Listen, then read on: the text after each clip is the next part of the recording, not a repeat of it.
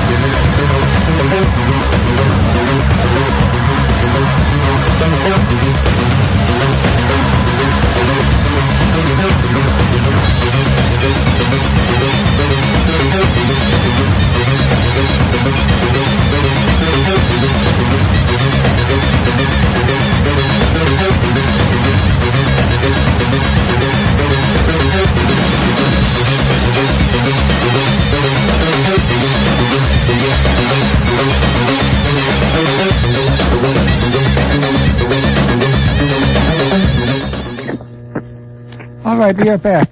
And I believe we have Orr back with us. Try try different technology. Hmm, yeah.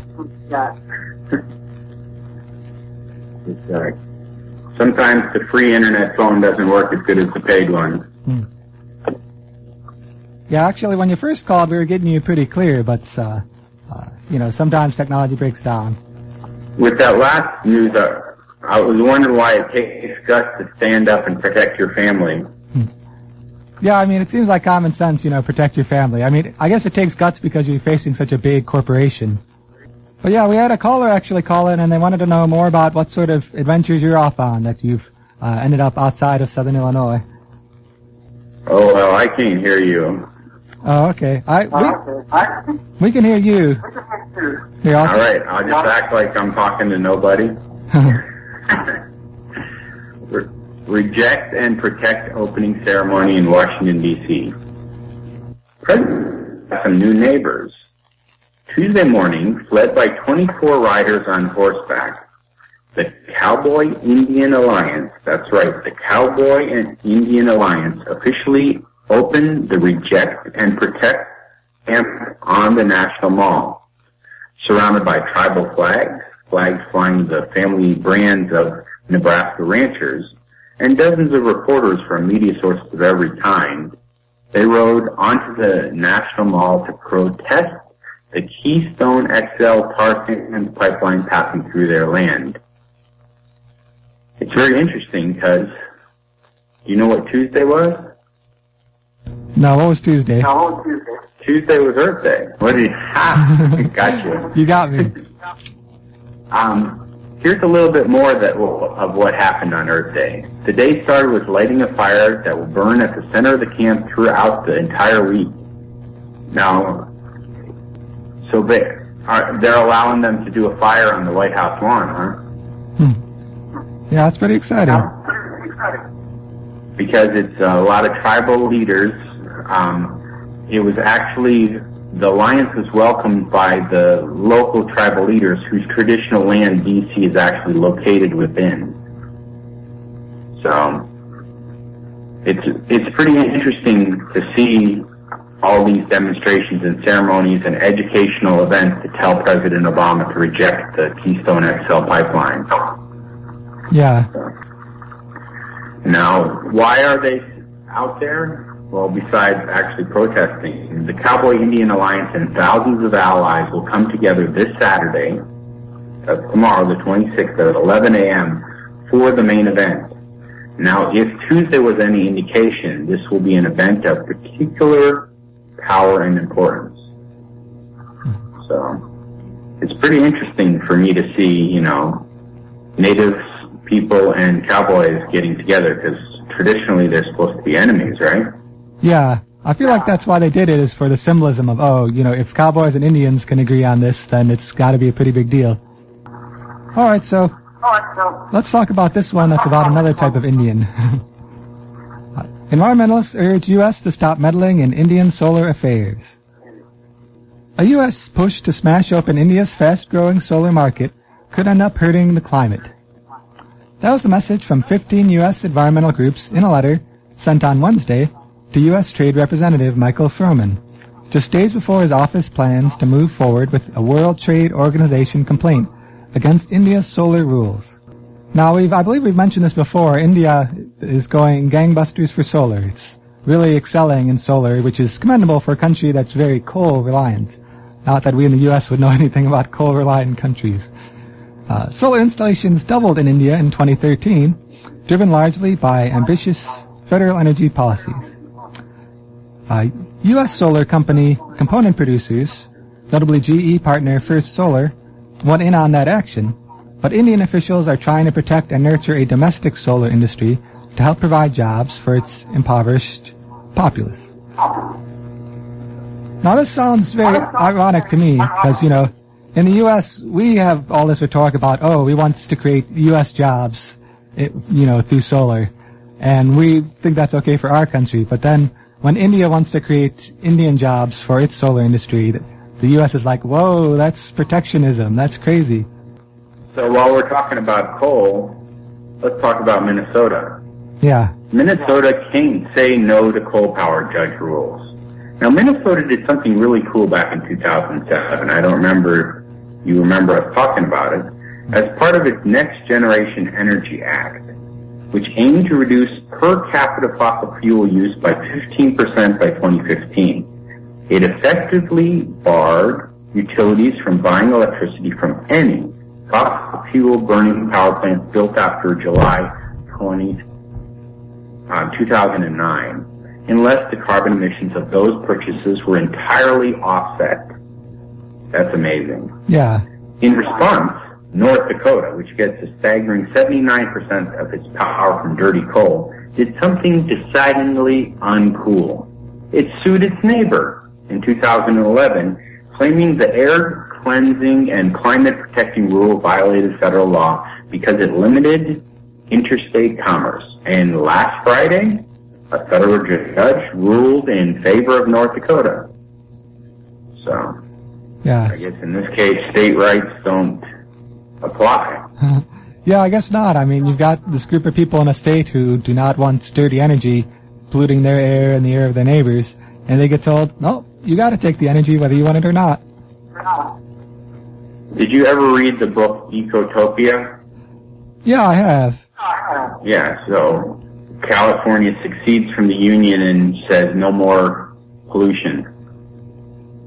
Know, they basically said, I mean, they they they leave the union and say because they're saying Amer- America is polluting too much, we want to be clean on our own. So it's saying here that probably someone read the book and said, let's stop that from ever happening. yeah. So, Yeah, well maybe Minnesota and North Dakota are gonna go to war now. This, uh, this next article is about climate wars. The climate change war is not a metaphor. The UN Intergovernmental Panel on Climate Change has just completed a series of landmark reports that chronicle an update to the current state of consensus science on climate change. We've talked about that on the show here. Here's what they found in a sentence. On our current path, climate change could pose an irreversible existential risk to civilization as we know it, but we can still fix it if we all decide to work together. Oh no, working together is the solution. that could be a problem for humanity. I guess we'll see how it goes. But yeah, so in addition to calling for cooperation, the report also shared an alarming new trend. Climate change is already destabilizing nations and leading to wars. That finding was highlighted on the premiere of Showtime's new star-studded climate change documentary, Years of Living Dangerously. I, I watched the first episode. In the first episode of it, uh, New York Times columnist Thomas Friedman traveled to Syria to investigate how a long-running drought has contributed to the conflict. Now see, it's interesting to me because it's a concrete example. Like we often hear these general statements like, oh, climate change will probably cause more wars and such because of the droughts. But then when you get this example, this example that everyone has been talking about, what's going on in Syria, and then you realize, oh, droughts contributed to that. And then you realize, oh, droughts are related to climate change.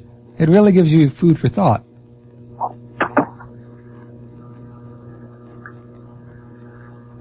what kind of food? kind of bitter food. yeah, very bitter food. But here's here's a quote here. I mean, I also find it interesting because it gets the defense industry involved in talking about climate change. Usually, you know, you think of people in tie-dye t-shirts, hippies running around like, oh, we care about the earth. That's the stereotype. But uh, retired Army Brigadier General Chris King laid out the military's thinking on climate change in this quote.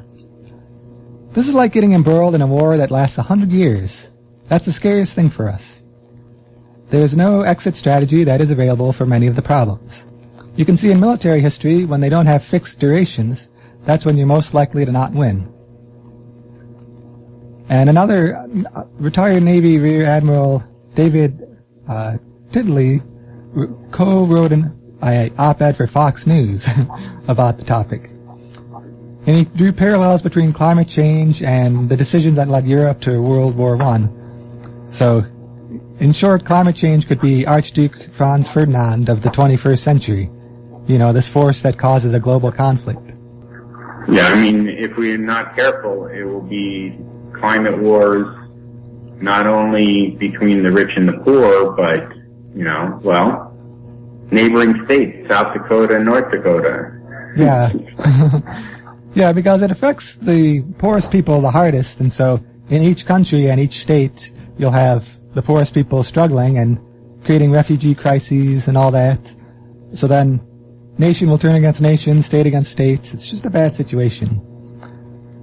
You know, it'd be nice if we took action and, and actually transitioned to other forms of energy other than fossil fuels. that would head off a lot of this at the pass, wouldn't it? Yeah. If only we had some other technologies, like clean energy technologies like solar, wind, water, that we could use. well, do we, ha- we have quite a few happenings. Yeah, let's get to these happenings. Um, in holidays, Tuesday is Greenery Day, and Wednesday is National Honesty Day. And uh, Monday is Kiss Your Mate Day and Great Poetry Reading Day. Hmm. So, Oh, guys, don't forget this one. Kiss her and then read her some poetry. Yeah, sounds like a good way to spend a Monday. And so, Then Thursday is May Day, a labor holiday, environmental holiday, spiritual holiday. It's the coming of spring. we have to remember, um, we have a CD of May Day songs. Yeah, I have to should, remember next week to play some of those. yeah, next week I should bring that in. So th- today, the For Kids Sake Art Auction, they're doing their closing reception at Long Branch Cafe. Um, the fourth annual For Kids Sake auction is now available for bidding. This auction highlights the creativity and generation generosity of the Southern Illinois community. It's pretty cool because it's like kids create art and orphans in Bangladesh are moved by the support of the local community who buy the art. So Yeah. the closing reception is tonight at 5.30. Yeah, it's a wonderful program, and tonight's your last night to check it out, so 5.30 tonight. Also coming up tonight, A Farm for the Future. Tonight at 7 p.m. at Liberty Theater, 1333 Walnut in Murphysboro. Farm to the Future features one woman's investigation into transforming her family's farm from a high-input livestock operation to a low-energy operation adapted to declining oil production. When her father is close to retirement, uh, Rebecca Hosking returns home to farm, only to learn that fuel prices and fossil fuel dependency are reducing the farm's ability to stay in business. She brilliantly illustrates the ways in which food production is tied closely with the availability of abundant cheap fossil fuel. So yeah, you know, turning it from the sort of big ag model into a more, uh, less fossil fuel intensive model. Sounds like a good film. It's part of the Reeling for Change documentary film series, which is designed to offer education through entertainment. For more information, you can email Dana at eatsouthernillinois.org or call 618-319-0542. Or you can just show up at the Liberty Theater. Tomorrow, the Green Earth Tree Planting and Cookout. Saturday, April 26th, 9 a.m. to 12 at Attucks Park, and that's on North Wall Street. Due to the Easter holiday, Green Earth's monthly workday is being held on the fourth Saturday of the month instead of the normal third. This will be a tree planting volunteer workday. Volunteers should meet at Attucks Park Pavilion for sign-in. The workday is the first phase of a community native tree demonstration garden that will showcase the beauty and practicality of planting native trees in landscape setting. This project is a partnership with 13 local and state agencies and will hopefully be the first of many such demonstration walks. Now after the workday concludes, Green Earth will be hosting a cookout at Attucks Park and a presentation on the importance of native trees will be given during lunch. This is a family-friendly event. No special tools or skills are required.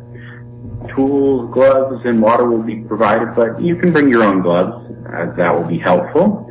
Please wear closed-toed shoes, long pants, and long-sleeve shirts are suggested. An RSVP is appreciated if you plan to attend, but it is not required. Saturday from 9 until noon at Attucks Park. Sounds like a good time. Also coming up this weekend on Saturday, Carbondale Community Farmers Market. It's from 8 a.m. to noon now, and they're jumping outside early. It's so nice out. They were going to wait until May to go outside, but they're coming outside this Saturday. And they're going to have music there. It's going to be, uh, they've got all sorts of good stuff there. New food, veggies, arts and crafts. It's a good time. It's at the Carbondale Community High School from 8 a.m. to noon on tomorrow, Saturday. Also every Saturday, the weekly vigil for peace and justice, Saturday from noon until 1 at the Carbondale Town Square, corner of Illinois and Main. The weekly vigil for peace and justice happens every Saturday from noon till 1 at the Town Square Pavilion in Carbondale, standing up and standing out since December 2001, sponsored by the Peace Coalition of Southern Illinois and Fellowship of Reconciliation. Yes. And this next one is a new event. It's a really interesting one. It's called Defend and De-Stress. It's coming up on Saturday from 12 p.m. to 4 p.m. at the Radiant Lion Yoga on 608 South Illinois in Carbondale. Uh, Radiant L- Lion Yoga and Carbondale Martial Arts and Fitness are teaming up to raise money for the Women's Center. You can sharpen your awareness and practice self-defense with Levi Wampler from 12 to 2 then you can relax and learn simple ways to stop stress with Siri Radha from 2 to 4. All the proceeds go to the Women's Center, the su- suggested donation of $20 for both classes. that's a pretty good deal. You know, you learn the first half to be, you know, all strong, defensive, defend yourself, and then the second half, you learn to relax. It Sounds like a great event. And it supports the Women's Center, so it's a double win. AIDS Candlelit Memorial Service Sunday at 6.30 p.m. at the Church of the Good Shepherd. 33 million people worldwide live with HIV AIDS. Each our sister and our brother. At this memorial service, we remember those who have died as a result of HIV AIDS. Now a free will offering benefits the Southern Illinois AIDS Walk AIDS Holiday Project.